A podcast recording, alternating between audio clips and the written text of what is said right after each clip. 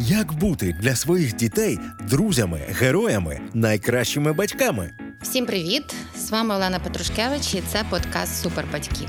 Подкаст про сучасне батьківство, спільний проект мережі шкіл КМДШ і Радіо Сковорода. Емоційне батьківство, практичний досвід та лайфхаки для батьків.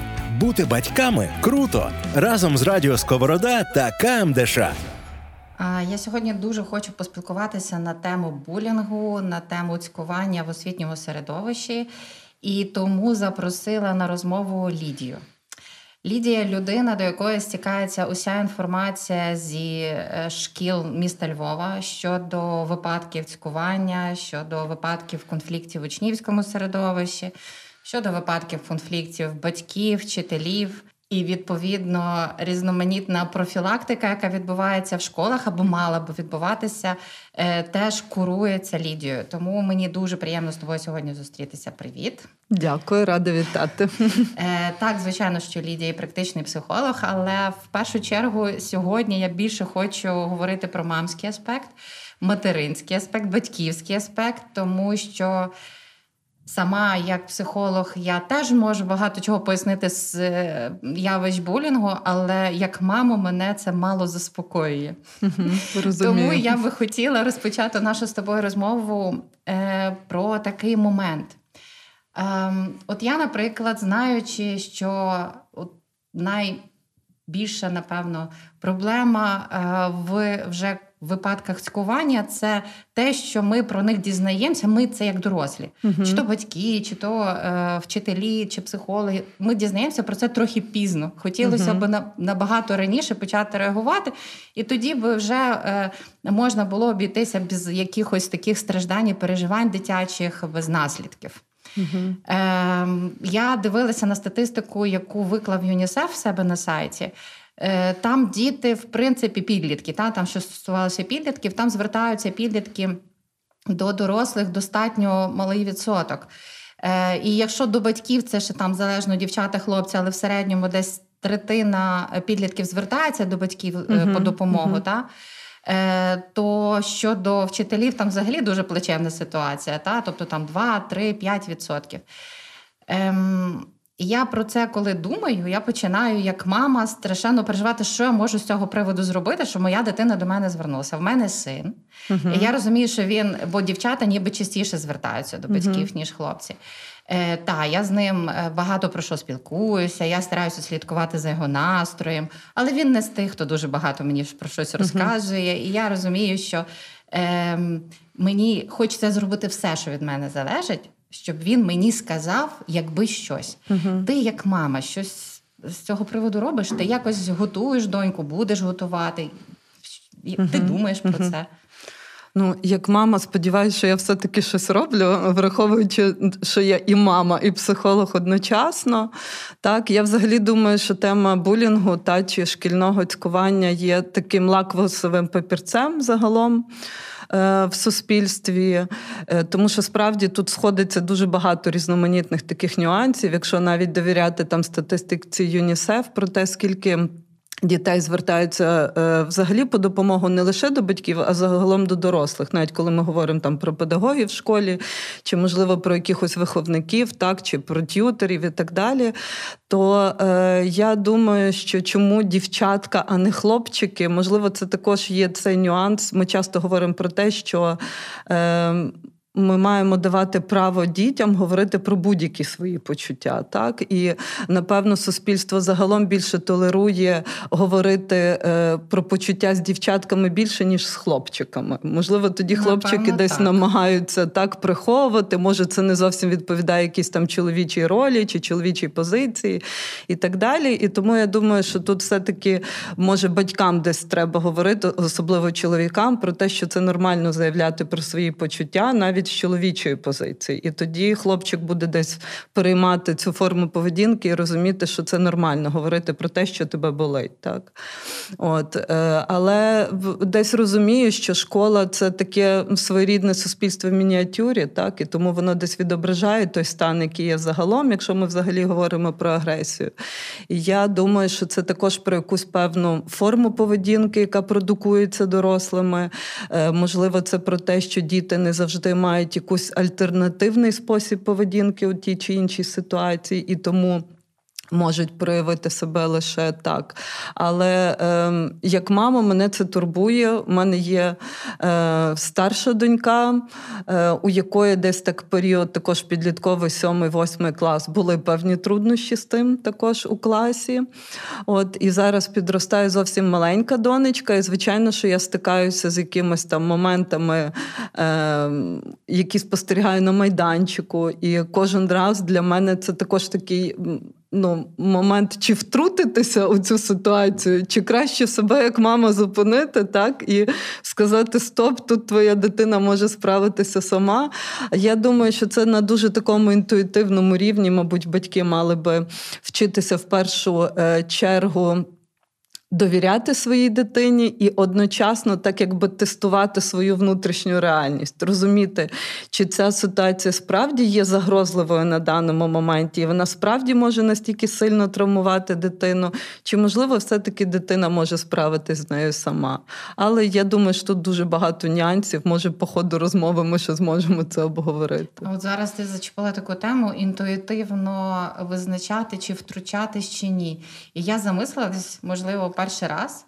Е, що оця інтуїтивна, бо я теж дуже багато спираюся саме на це, коли приходить е, дитина зі школи, і ми з нею починаємо обговорювати день, і мені, як мамі, не дуже подобається настрій, з яким він повернувся, він нічого не говорить.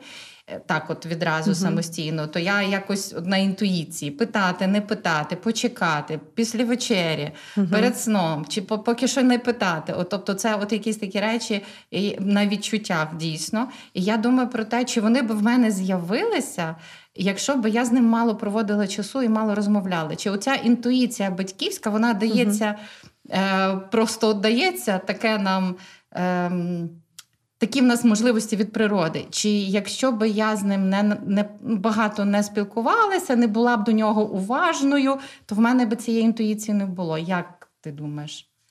Я думаю, що е, однозначно це є необхідним. Ну, загалом, якщо взагалі брати оці от моменти прив'язаності зв'язку матері і дитини, яка загалом у нас з'являється ще під час внутрішньоутробного розвитку, так то звичайно, що десь е, цей зв'язок він залишається впродовж цілого життя, і він впливає на те, як ця дитина буде в майбутньому, наскільки безпечні у неї будуть стосунки з оточуючим світом.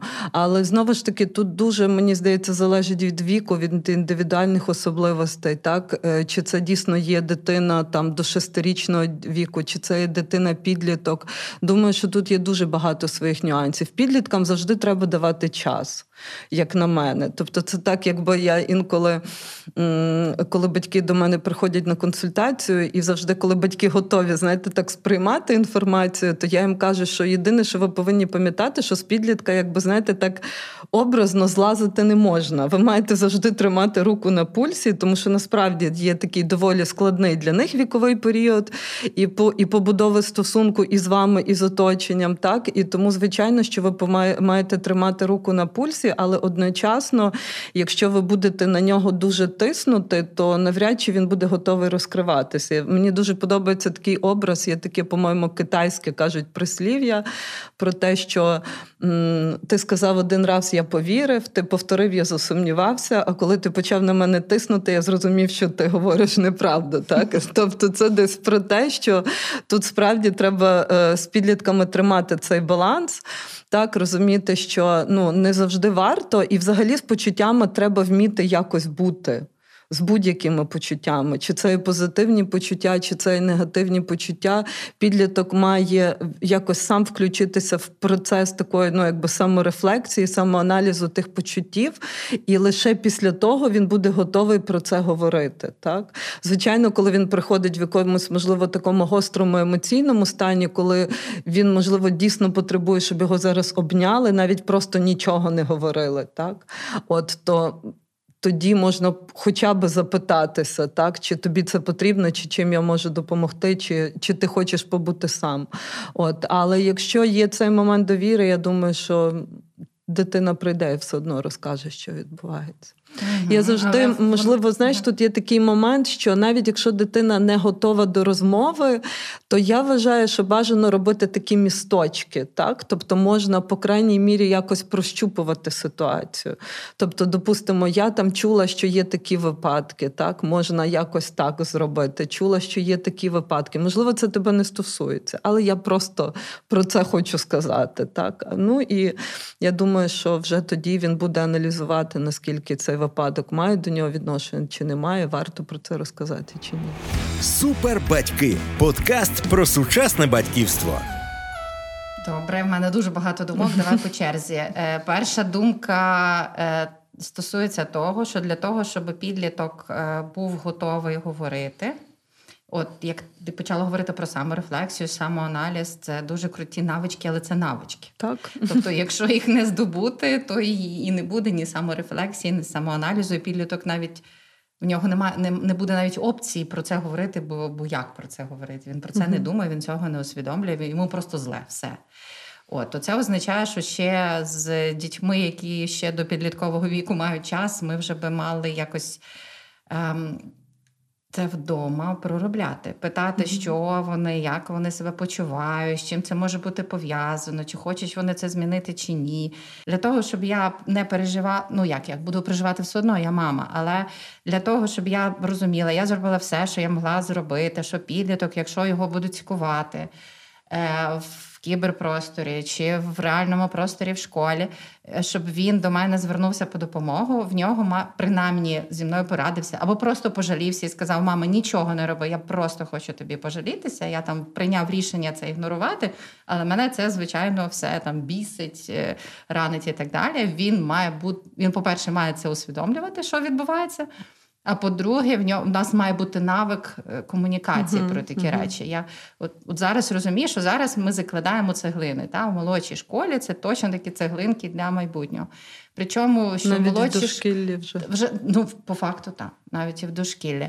В молодшій школі е, цькування, воно звичайно. Е, Є навіть точка зору, що цькування в молодшій школі не може бути, але е, мій досвід в школі Угу. Мені показує інше, направду може бути, угу. і і направду з цим дійсно потрібно працювати. І в шкільному середовищі теж, і направду вже оце те, що ти кажеш, я чула, що таке буває. Вже можна говорити з своєю дитиною, яка в другому, третьому, може не в другому, але в третьому класі вже точно можна говорити про те, що я чула, що буває таке в школі, чи ти щось таке бачив, чи у вас таке класі щось було.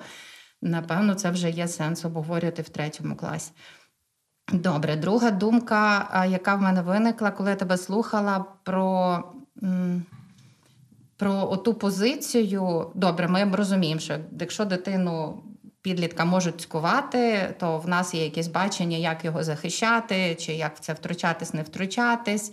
Добре, це бачення мати завчасно, а не в момент, коли вже пожежа, та бо емоції будуть нам. Е, зовсім не допомагати приймати рішення. Добре прийняти рішення до того про нашу позицію. А от щодо е, такої позиції, такої байдужості, скажімо так, коли ми розуміємо, що в класі щось відбувається, нам розказала про це вчителька або батьки інших однокласників. А наша дитина нам про це не розказує, і коли ми з нею про це говоримо, тобто вона не є в, в самому конфлікті безпосередньо, але вона спостерігає, uh-huh, що вона uh-huh. ж є в класі, вона це бачить, що цькують іншого однокласника. Ем, І ми ем, розуміємо, ми починаємо спілкуватися з дитиною, а дитина каже: мені байдуже, це мене не стосується. Угу. Тобі, як мамі, це як? Я б е, знаєш, так два аспекти, мабуть, з того, що ти говорила. Перше, що дуже е, різка різниця є між тим, яку інформацію можливо ми подаємо дитині в дуже ранньому віці, і з якою ми потім стикаємося, коли справді дитина доходить до підліткового віку. От наразі у мене маленька дитина, і оцей контент дитячий, який я спостерігаю, він є дуже веселий ну, взагалі, все, що для малесеньких дітей, воно є надто веселим. І я інколи собі просто задумуюсь над тим, що раптом моя дитина іде у школу. Там вона стикається з якимось, е, допустимо, е, ну, дітки приходять зі своїми якимись баченнями, вона стикається з якимись іграми, які, наприклад, ми я вдома не практикую, та, якісь там ігри комп'ютерні, але я їх спостерігаю через своїх колег, або коли приходять інші батьки на консультацію, я заради цікавості відкриваю цю гру, і у мене також трошки така розгубленість, тому що я не уявляла, що таке є в дитячих іграх, допустимо. так. А потім ми у підлітковому віці вже стикаємося з іншими та з більш такими ну, якби реальнішими фактами насильства. І якась відбувається дуже якась така аж різка зміна від цього такого щасливого, ніби контенту дитячого, так, і от нас кидає прямо в такий якийсь негатив, де справді є достатньо багато жорстокості, насильства, навіть самі ігри. І це про те, що ну е, неможливо е, дійсно від цього дитину захистити, і про це проживання негативних емоцій, розуміння того, що дитина має також якось з ними справлятися. Так, це також про, я думаю, таку має бути батьківська позиція. Ну, допустимо, от в мене там померла мама, і коли там була річниця, я плакала. І моя мала до мене підійшла, вона маленька, їй 4 роки, і каже, чого ти плачеш? Я кажу, ну плачу, тому що у мене померла померла мама. Вона мені каже: ну, у мене ж також бабуся померла. Каже, я ж трошки поплакала і заспокоїлася. Але це про те, що, по крайній мірі, вона знає, так? тобто я їй даю зрозуміти, що так, і ці емоції мають право бути в моєму житті. І мені також потрібен час. Я їй говорю, що зараз я заспокоюся, але мені потрібен час побути з тим. І я потім підійду, і ми будемо там бавитися. Але навіть в цей час, поки вона чекає, що я переживу цю емоцію, вона також її чекає.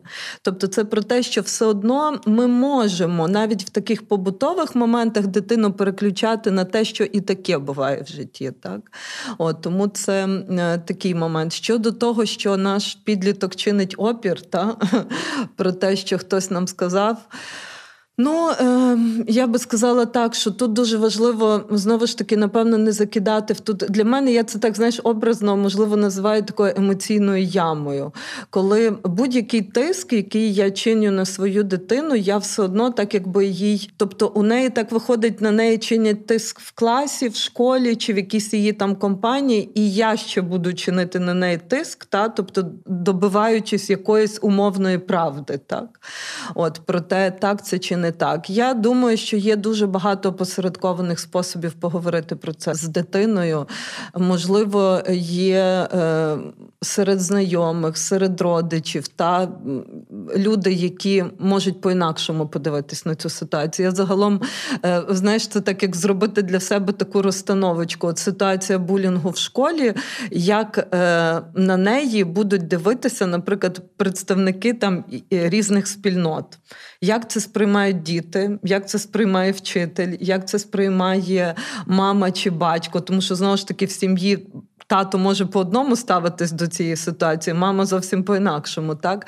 Як це сприймають, наприклад, там журналісти, та як це допустимо е, юристи, юристи та тобто це ж абсолютно різні точки зору на одну і ту саму ситуацію. Так я думаю, що тут просто варто також вміти оце от переключитися і спробувати. Ну, в психології ми це називаємо так: переключати з ідентифікації на ідентифікацію.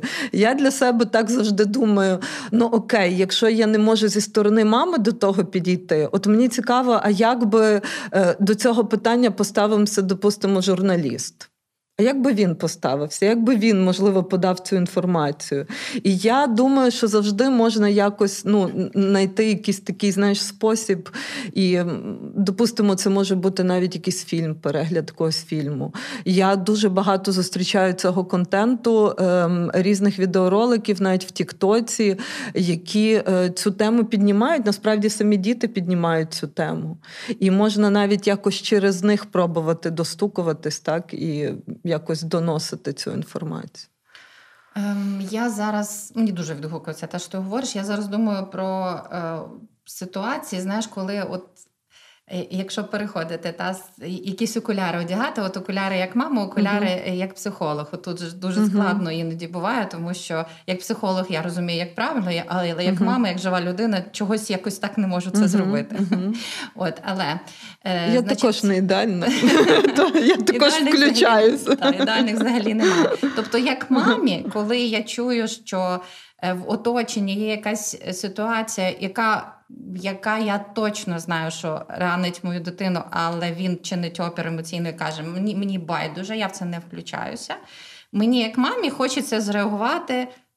Прекрасно, не включайся, це тебе не стосується, uh-huh. є над чим переживати. Ще вчися дитину. Uh-huh. От. Uh-huh. А, але як е, психолог, а ще як громадянин, в мене включається інше що, по-перше, воно нікуди не дінеться, він все одно вражається. І якщо я буду вдома тримати таку. Такий настрій, що це є нормально, можна що нормально не зважати, і ну там щось робиться, нехай їхні батьки чи нехай вчителі про це подбають то е, він буде вважати потім нормально, що цькують його. Ну, ті спочатку uh-huh, постраждали, uh-huh. тепер він постраждав. Він буде вважати нормальним самим самому цькувати, бо є якісь для цього причини. Одним словом, він буде uh-huh, вважати нормою те, що я особисто нормою не вважаю. І мені би не хотілося, щоб він жив в суспільстві, де це норма. Ем, От і тут в мене ну тому тут є такий момент конфлікту. Тому я й думаю, от, тому я й питала тебе, от чи чи тебе такі речі от хвилюють? uh Мене страшенно. От, От я розумію вже. Е, з декілька років в освітньому середовищі, стикаючись е, з, випадками цькування чи загрози цькування та, uh-huh. в тому чи іншому класі, я розумію, що явище булінгу в е, суспільстві, де насилля, в принципі, норма ще. Така і багато агресії з різних причин, uh та, політичних, соціальних і так далі. Ем, Це це явище його викорінити наразі неможливо, але можливо е, працювати над середовищем, яке це явище не толерує. Тобто Е, І я розумію, що в даному випадку там мій син це елемент того середовища. І якщо я особисто вважаю, що все, що ми можемо зробити, це впливати на середовище, щоб в загальному це вважалося не окей. Uh-huh, uh-huh. То звичайно, що я що я починаю розуміти, що мама то я мама, але все ж таки, отже ж він, і мені треба з ним про це говорити, і мені треба його до цього вертати, і мені треба, щоб в його голові лишалося. Та, тобі складно, але це не окей. І так далі. Це все дуже складно. Я розумію, що не так багато батьків навіть мають знання про це, щоб про це отак говорити. говорити От, е, Але по-іншому ніяк. Якщо батьки не мають знань, то було би логічно очікувати, що в школі є педагоги, які мають ці знання. І психологи, які можуть передавати батькам та, якісь знання, як про це говорити. Добре, йдемо до шкільного середовища. Діти там знаходяться багато часу.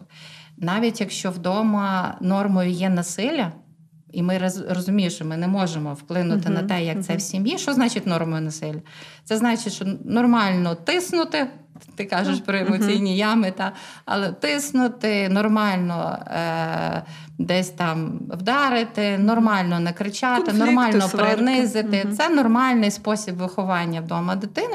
То, звичайно, що цей спосіб дитина несе до школи. Е, але ну, це ж не може бути безвихідь. Раз у нас ді, ді, багато дітей приносять таку модель, то значить, ну що ж робити, будемо тепер жити в цькуванні завжди, поки батьки не зміняться. Це ж не є так. Я не вірю, що завжди не. є вихід десь. Може він далеко, але є. Е, Тому ти зараз розкажеш, я тебе прошу поділитися, як це робиться в ну, взагалі в, в школах. Та Я зараз розкажу, як робиться в нашій школі. Е, бачу, що це довгий процес, але з тим, що ми стикнулися перші роки, привели до думки, що поки ми не будемо систематично працювати з вчителями, ми нічого не зможемо змінити. Угу. Тобто, а що таке систематично працювати з вчителями? От е, та в нас є школі антибулінгова політика, угу, в нас є прописано, хто що має, коли і як робити. Ніби цей момент я не знаю, як діяти. Ми забрали, але його недостатньо. Угу. Та? Е, е, Тому що виявилося, коли ми почали з цим працювати, що для багатьох дорослих в них немає відчуття, що зараз щось коїться недопустиме. Угу. Або вони настільки колись емоційно самі від цього постраждали, що вони не готові не готові на це подивитися. Ну, ніби через закриті очі. На навчанні, е, коли ми е, там нові працівники, вони зобов'язані, звичайно, багато документації в шкільної почитати. І коли вони знайомляться з антибулінговою політикою, ну ніби все зрозуміло. uh Але навчання у нас не про це. Бо прочитати ти завжди в будь-який момент відкриваєш, дивишся, до кого ти маєш звернутися, і все. Якби не треба навіть самому приймати рішення. Навчання про те, що ти маєш носити з собою думку, навіть якщо вона тобі ще не притаманна, але ніби в школі ми пробуємо створити таке середовище, що ніхто не має права тебе принижувати. Ніхто не має права тебе цькувати. Так от на такому навчанні я вже декілька груп за декілька років провела, завжди є мінімум одна людина, яка починає плакати. Так. Це таке, е, ну, це це людей дуже. І я коли перший раз це побачила, я зрозуміла все, чому нам складно, чому е, нам складно говорити про це з дітьми. Нам складно між собою про це говорити. Тобто, ну як ми можемо від дітей очікувати, е, що в них будуть рішення з приводу цього? Ем, але спочатку дорослі, угу, які однозначно. не толерують, та, потім діти, е, ну а потім вже, напевно, третій етап це психологи, які працюють з дітьми, для яких це були тицькувати це єдиний спосіб щось там. Та? Бо це завжди для цього є причина. Або е, діти, які потрапили в ту пастку жертви, їм дуже складно з цього вийти. Ну, тут теж тільки професійна допомога. І ну, супербатьки ну, можуть хіба шукати хороших спеціалістів і допомагати своїм дітям. Але ж всі решта, які ніколи б не потрапили в ну, які там, слава Богу, не потрапили в, в безпосередній конфлікт, вони є спостерігачами. uh І, і, на жаль, кажу, вони кожен раз вибирають, чи вони стають в позицію захисту, uh чи вони стають в пасивну позицію. І оця пасивна позиція, як на мене, uh теж, теж ранить. Що з приводу, як в нашій школі я знаю, що з приводу інших шкіл, як там? Ну тут також дуже багато мене, поки ти говорила, так дуже багато мене піднялося своїх, що я можу з приводу кожного сказати. Я з педагогами, коли говорю, навіть з батьками, коли зустрічаюся, я завжди так їм кажу: знаєте, що якщо не знаєш, з чого почати, то почни з головного. От. І тут я завжди розказую якісь такі абсолютно базові аспекти, які там, допустимо, стосуються там теорії прив'язаності, так, про те, е, що у нас закладається, та і про те, що треба розуміти, що так, наша психіка е, такий дуже справді універсальний механізм, вона все компенсує. Так, от. І е, звичайно, що якось ми в, з різних ситуаціях можемо справитись, коли все окей, то все окей. Коли є ситуація насильства, то і там психіка підключить, так, але ситуація байдужості є найгірша ситуація, яка може бути. Так? І взагалом, якщо дійсно в суспільстві толерується ця байдужість, це суспільство ну ну, безперспективне, тобто це на самознищення, вона працює однозначно. Тому, зокрема, я дуже підтримую ці соціальні експерименти, де там, допустимо, десь ну і навіть не то, що підтримую, але я так, якби коли дивлюся це відео, та де от проводять десь там дитина гуляє, ніхто там за нею не дивиться. та, та, Якісь такі, і я дуже емоційно, от як мама, власне, не як психолог, тому що як психолог я там можу, знаєш, десь чистоту експерименту перевіряти і так далі. Але як мама, я завжди емоційно емоційно дуже включаюся. Я розумію, що справді байдужості є дуже багато от в такому контексті. І саме коли ми говоримо про педагогів, справді таких от ем, навчань чи тренінгів, тренінгів якихось їх є достатньо багато. Дійсно, у нас є ряд організацій, які працюють над тим, в них можна проходити навчання. Зокрема, є, наприклад, там е, така е, організація Кідо, є е, Ластра рада дуже багато займається. Ну але вони там більше можливо на дискримінацію такий акцент роблять. Щодо насильства є такий фонд благополуччя дітей. Можна у них проходити навчання і справді це впроваджувати. Проблема школи це не систематичність. Оце якраз те, що ти сказала, дуже добре. Та що на цю тему треба говорити систематично, тому що тема є заряджена, тема є болюча. Все, що нас травмує, наша психіка дуже гарно своїм підключає захисні механізми механізми, це якби витісняє. Тобто, поки вона є заряджена на якомусь етапі, або найчастіше, як в школах це відбувається, коли стався цей момент. Та? Mm-hmm. Тобто, чи написали заяву, чи хтось прибіг, зразу це всі обговорили, психологу дали завдання, він провів якісь тренінги, зустріч з батьками відбулася, так, все. Видихнули і забули. Так, Слава видихнули, Богу, та, і і це логічно, тому що тримати себе якби ну на так, в такій темі, та якби збудженій зарядженій, це є дуже виснажливо для всіх учасників. А тому дуже важливо, щоб вона піднімалась не тоді, коли стався інцидент, а щоб дійсно ця робота проводилась систематично. Тоді, звичайно, на це будуть завжди звертати увагу, і воно буде мати свій ефект. Тому ну систематичність у цій темі є дуже важлива однозначно. Супербатьки з Оленою Петрушкевич. Ми дітей, от в принципі, в школі навчили. В нас є формула стоп припини. Mm-hmm. І це є там в правилах, і і, і дітей з нульового класу починаючи. І це дуже mm-hmm. Так дуже мило потім виглядає, коли ти заходиш на перерві. Mm-hmm. Вже в жовтні, в листопаді малі діти, такі ще садочкові, по по, по факту, та садочкового віку, е, коли хтось когось там штурхає чи забирає якусь іграшку, каже: Стоп, припини, мені це не подобається. І це класно, їм достатньо легко зрозуміти цю формулу, що треба заявляти, якщо тобі щось не подобається. Бо іноді оцей момент. Е, цькування він пов'язаний не з бажанням таким свідомим зробити комусь щось зле. Та? А Для багатьох е, це і не булінг, по суті, це. Е, Просто я себе поводжу так, як я себе поводжу, бо мені весело, бо це приваблює увагу купи людей, бо ще щось, ще щось, а хтось від того мовчки страждає. Uh-huh. Та, І і, і бачить в цьому зовсім іншу історію. І от, щоб не було мовчки страждати, ми якби от, uh-huh. оцей момент запровадили. Е, даємо навичку таку, і щоб це було нормально, ти маєш про це сказати.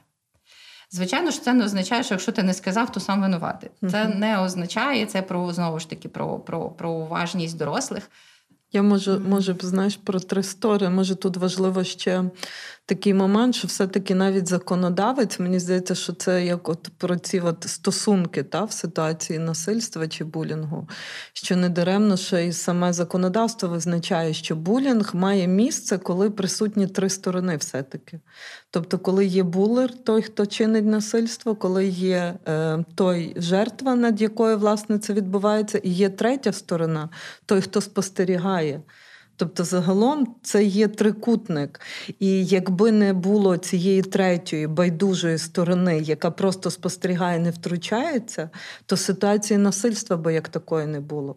Це також дуже важливо розуміти всім учасникам освітнього процесу. Так? Тобто, і найчастіше навіть ці відео жахливі, які ми бачимо в інтернеті про знущання, це про те, що хтось стоїть і це знімає і навіть не втручається.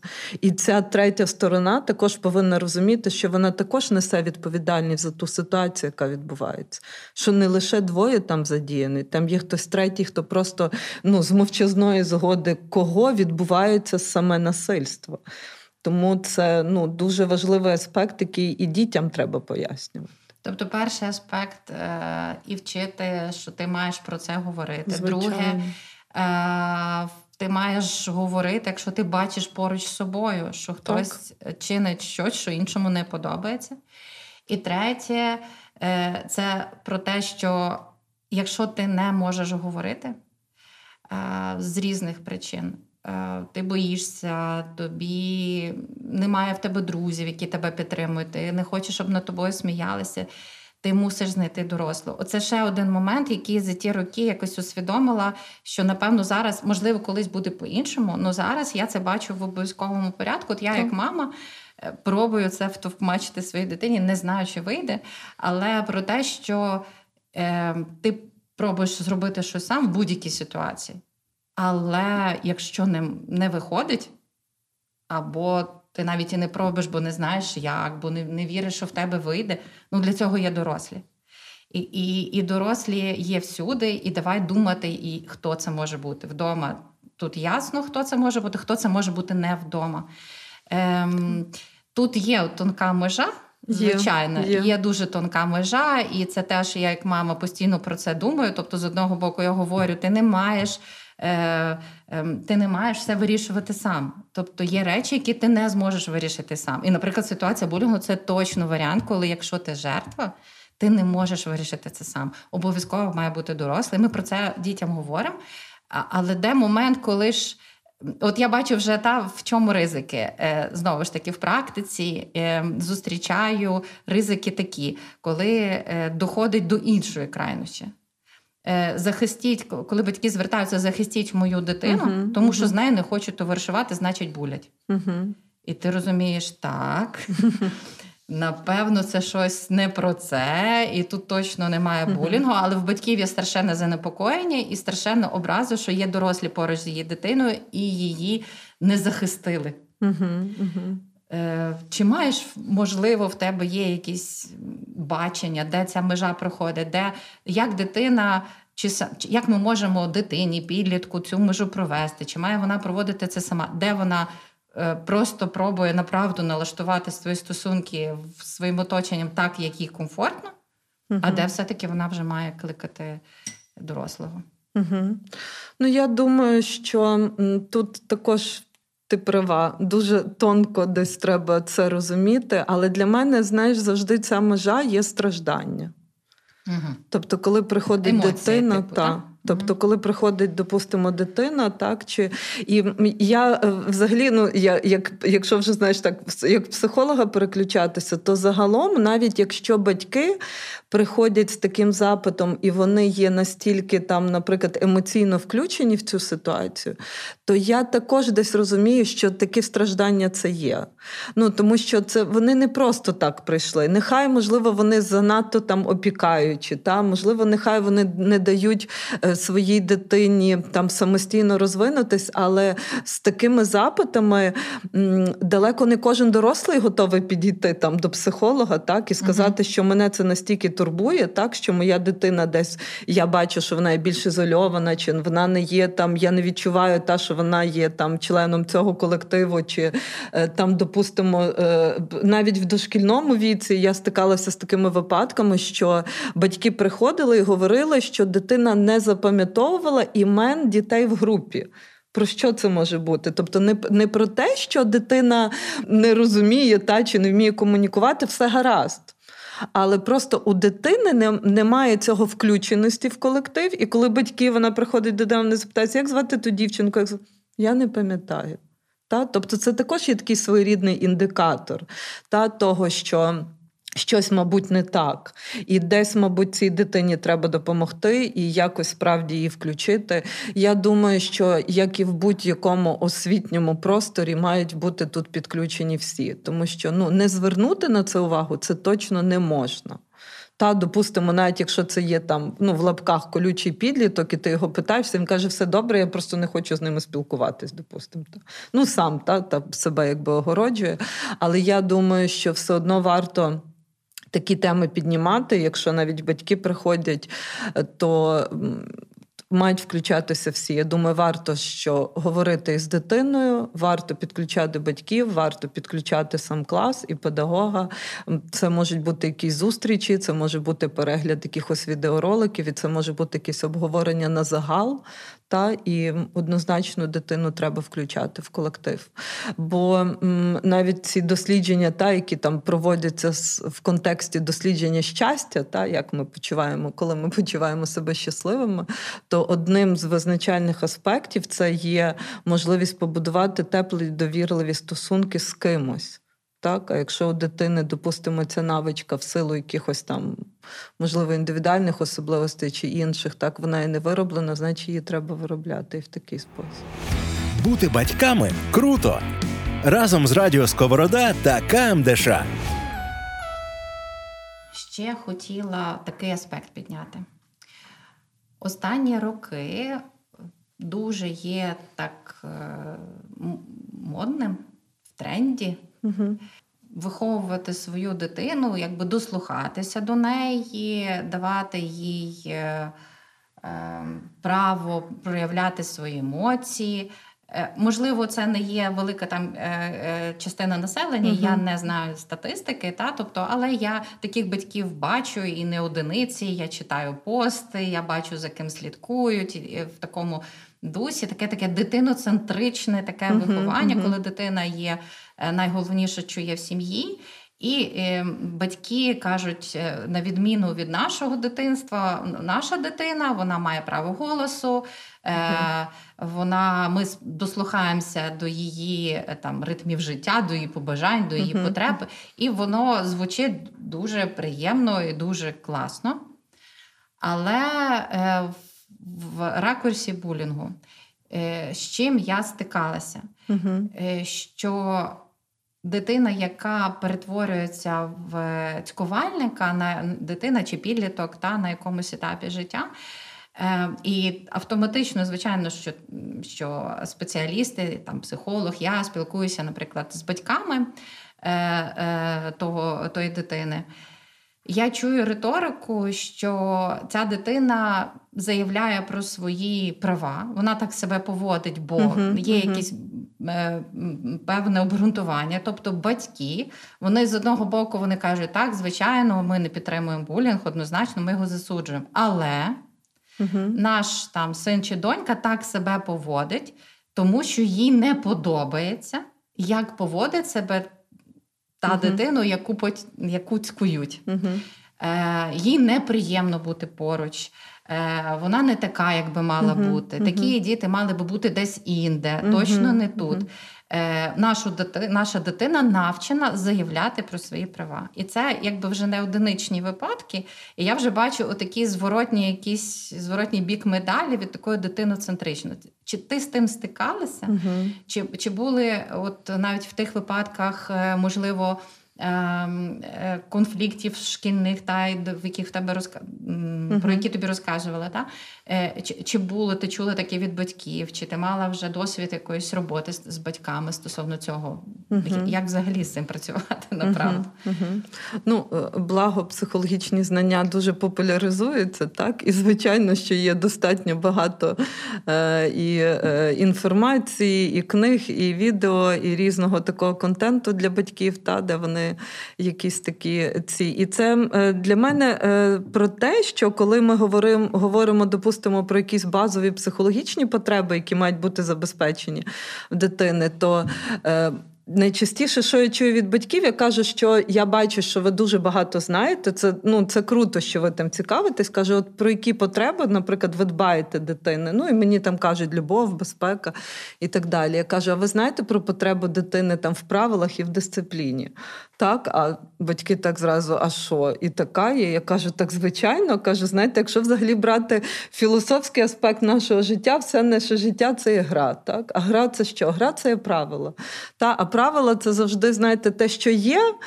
Е, з другого боку, ми не заперечуємо спонтанність, інколи треба правила і порушувати. Так, в житті буває всяке, але давайте поговоримо так про тоді про ці правила, які, допустимо, є у вашій сім'ї. Та? Тобто, якщо це чудово, що ваша дитина відстоює свої межі, вона десь може та, показати е, границі, але чи при цьому вона розуміє, та, що там, як ми говоримо, та, що свобода, моя свобода закінчується там, де починається свобода іншого. Так? І це також про те, та, наскільки насправді, коли коли починаєш з батьками обговорювати такі е, моменти.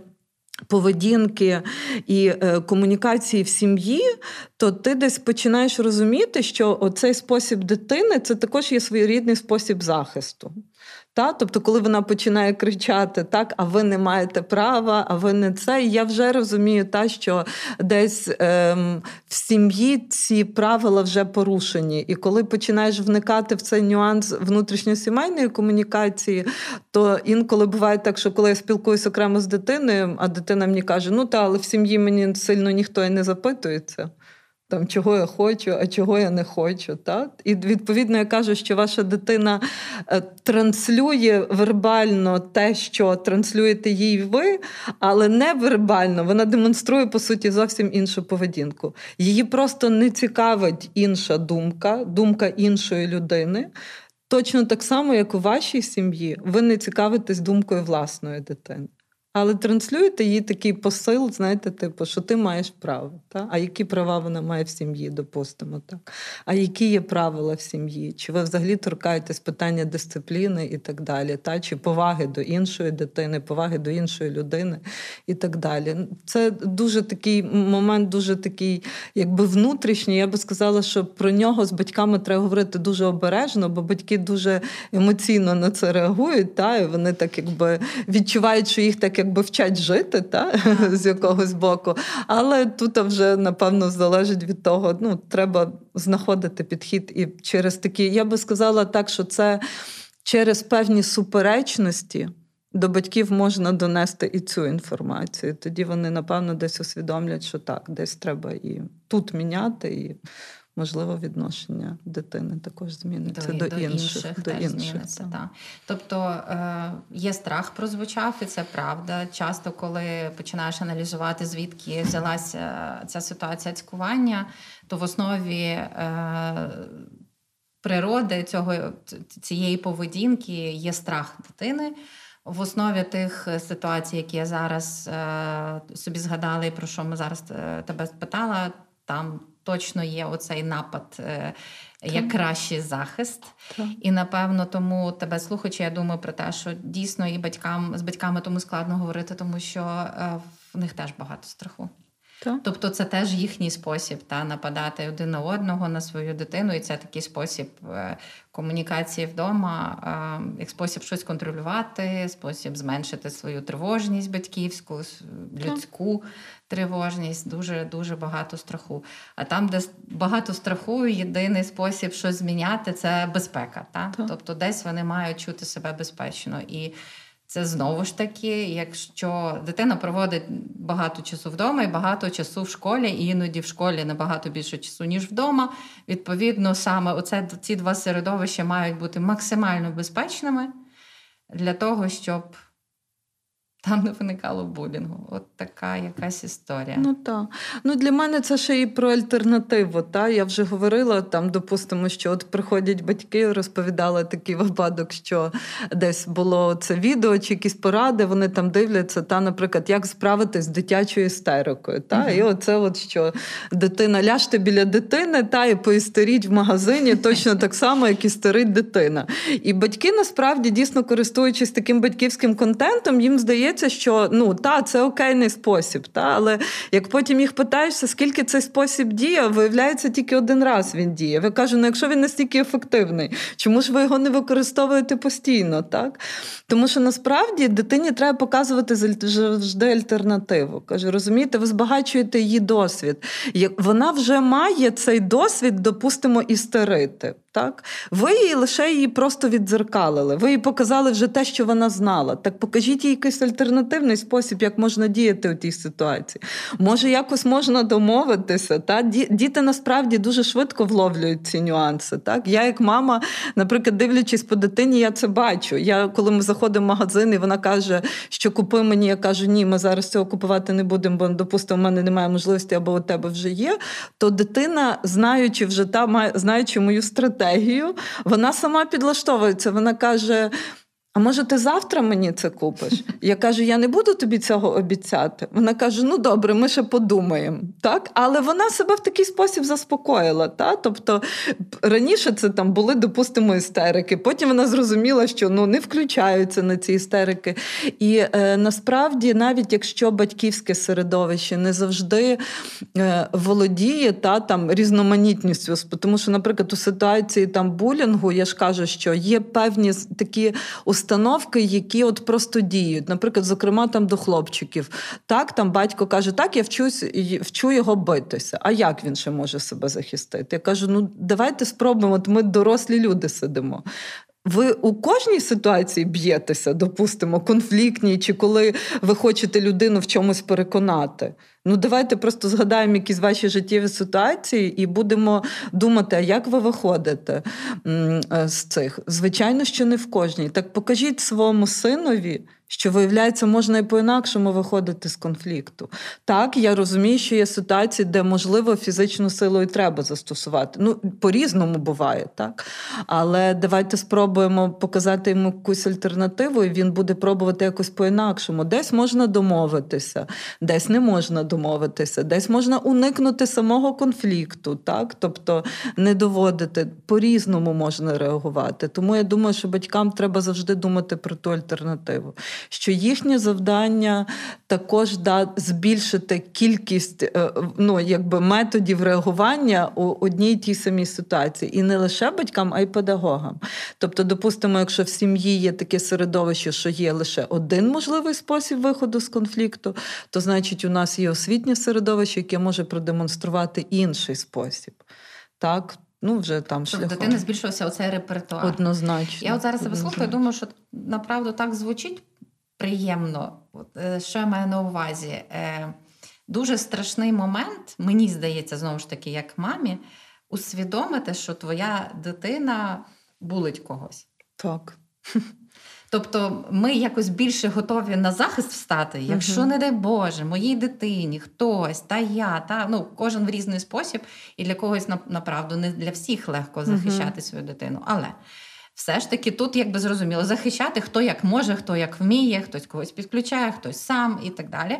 Е, про це можна окрему розмову вести. Mm-hmm. Зараз не про це. Мене більше ця тема менше висвітлена. А Наскільки страшно почути, що твою дитину звинувачують в тому, що вона цькує інше, і що тоді робити?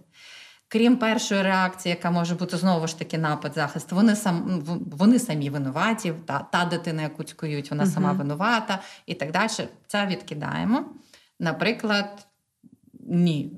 Е, батько свідомий, що не буває таке сама винувата, що є речі, які ти не маєш права робити при будь-яких розкладах.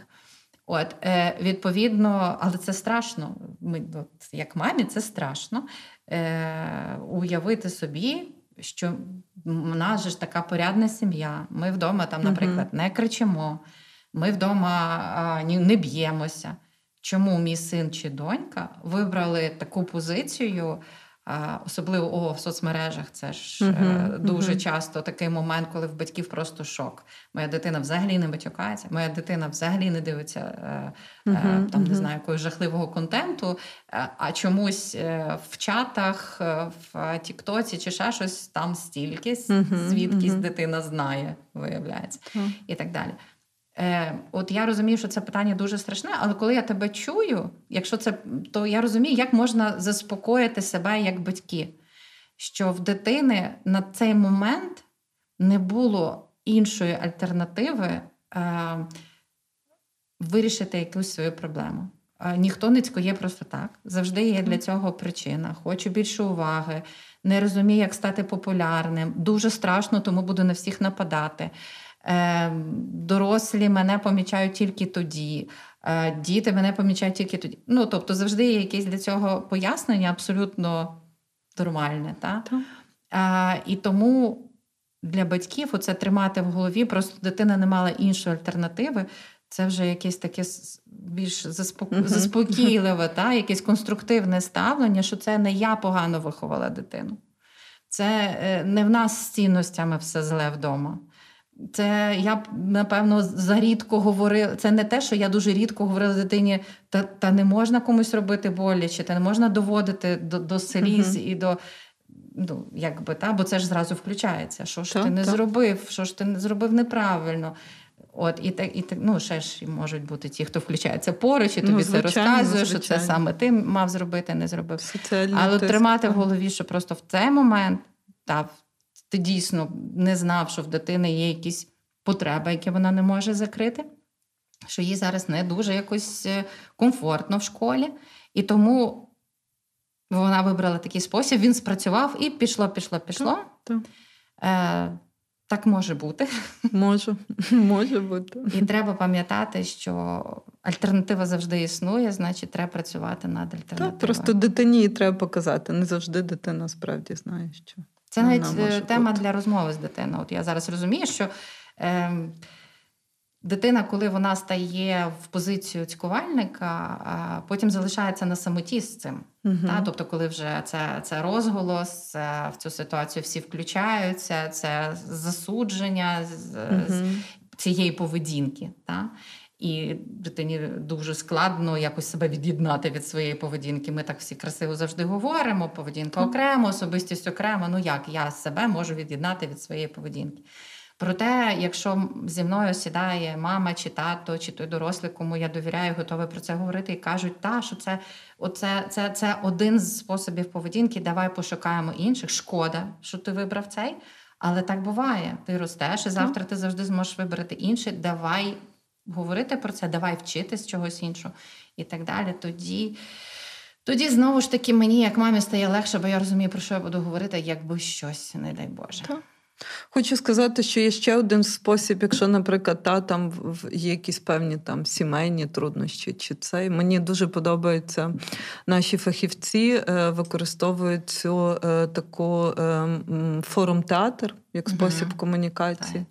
Так, то він надзвичайно є хороший, так тому що, по-перше, ті фахівці, які працюють за цією технікою, то, по-перше, вони конкретно обговорюють ситуації, не видумані дорослими, бо дуже часто так буває, що ми так продукуємо собі якусь там нібито ситуацію, яка би могла бути, так, і кажемо, от давайте там е, розіграємо, та, там допустимо, як це відбувається. Але це про те, що діти самі мають сказати. Та? Тобто, що от у нас в класі, допустимо, була, чи навіть це може бути завуальоване не у нас в класі, а мені там коліжанка розказала, що там в такій-то школі, там в якомусь там класі була така ситуація. Давайте спробуємо її обіграти. Так? І коли діти міняються ролями, та, І, і це справді як вони можуть себе відчути, власне, а як себе почуває ця людина, коли вона знаходиться саме в цій ролі, коли вона або справді є тим кривдником, або навпаки, вона є жертвою. А як себе будуть почувати там спостерігачі, та що у них буде підніматися, коли вони в тій ситуації?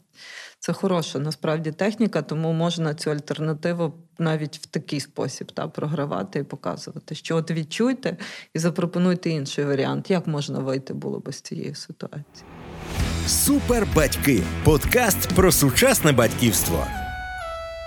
Так, я думаю, можемо потрохи завершувати. Мені з всього, з всієї нашої розмови запам'яталося декілька важливих моментів. Я їх зараз, так, підводячи підсумки, спробую а, визначити. І якби я щось не сказала, то ти додавай. Добре. Тобто, отже, е, це подкаст для батьків в першу чергу. Тому я, е, як е, представник батьків. Угу. Що можу зробити в плані профілактики булінгу в е, житті моєї дитини, тобто в будь-якій ролі. Угу. Тобто, от, е, щоб ем, профілактики її ролі цькувальника, профілактики її ролі жертви і пасивного спостерігача. Оці всі три ролі мені, як мамі, не підходять. Uh-huh. Я би хотіла, щоб е, е, моя дитина, якщо і потрапляла в цю роль, то дуже швидко виходила. Тобто, щоб вона відчула, як це, отримала цей досвід і зрозуміла, що наступний раз по-іншому, окей, це мені підходить. Для цього і є, як на мій погляд, школа, що вона там вчилася жити, окрім всього решта.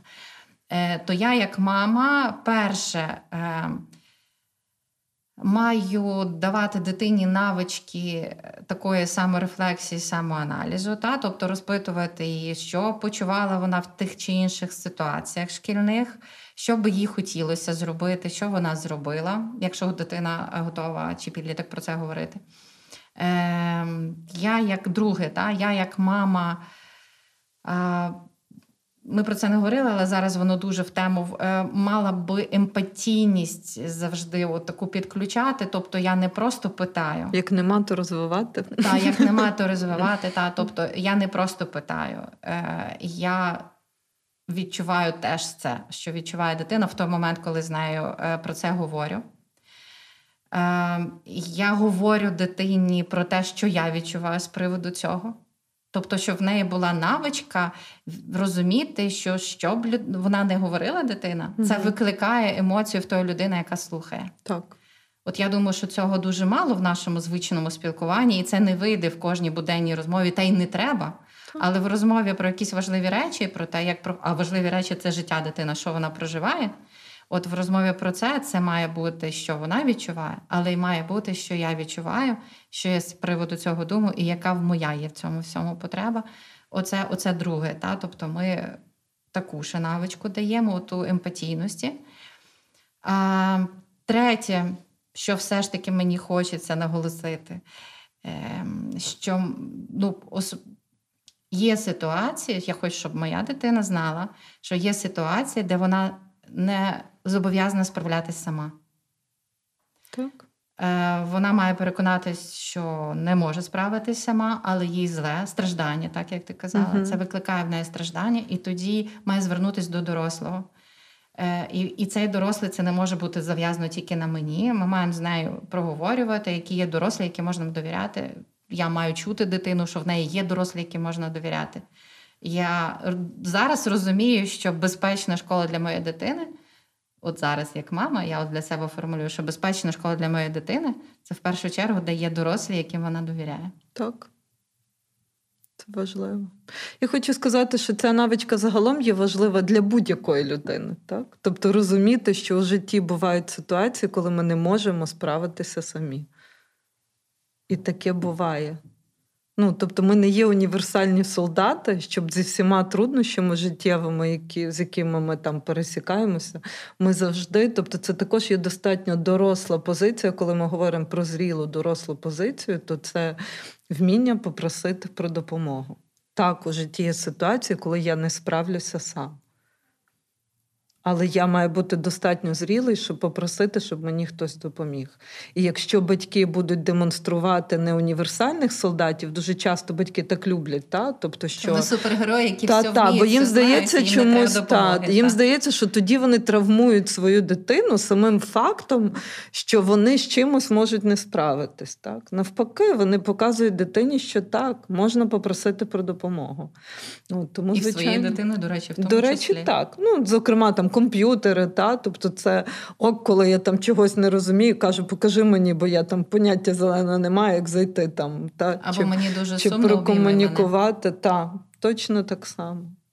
Я пам'ятаю, що у мене була старшою донькою така ситуація, коли мені треба було е, організовувати конференцію, дуже швидко проплатити е, Zoom, а мені написали звітам відповідь.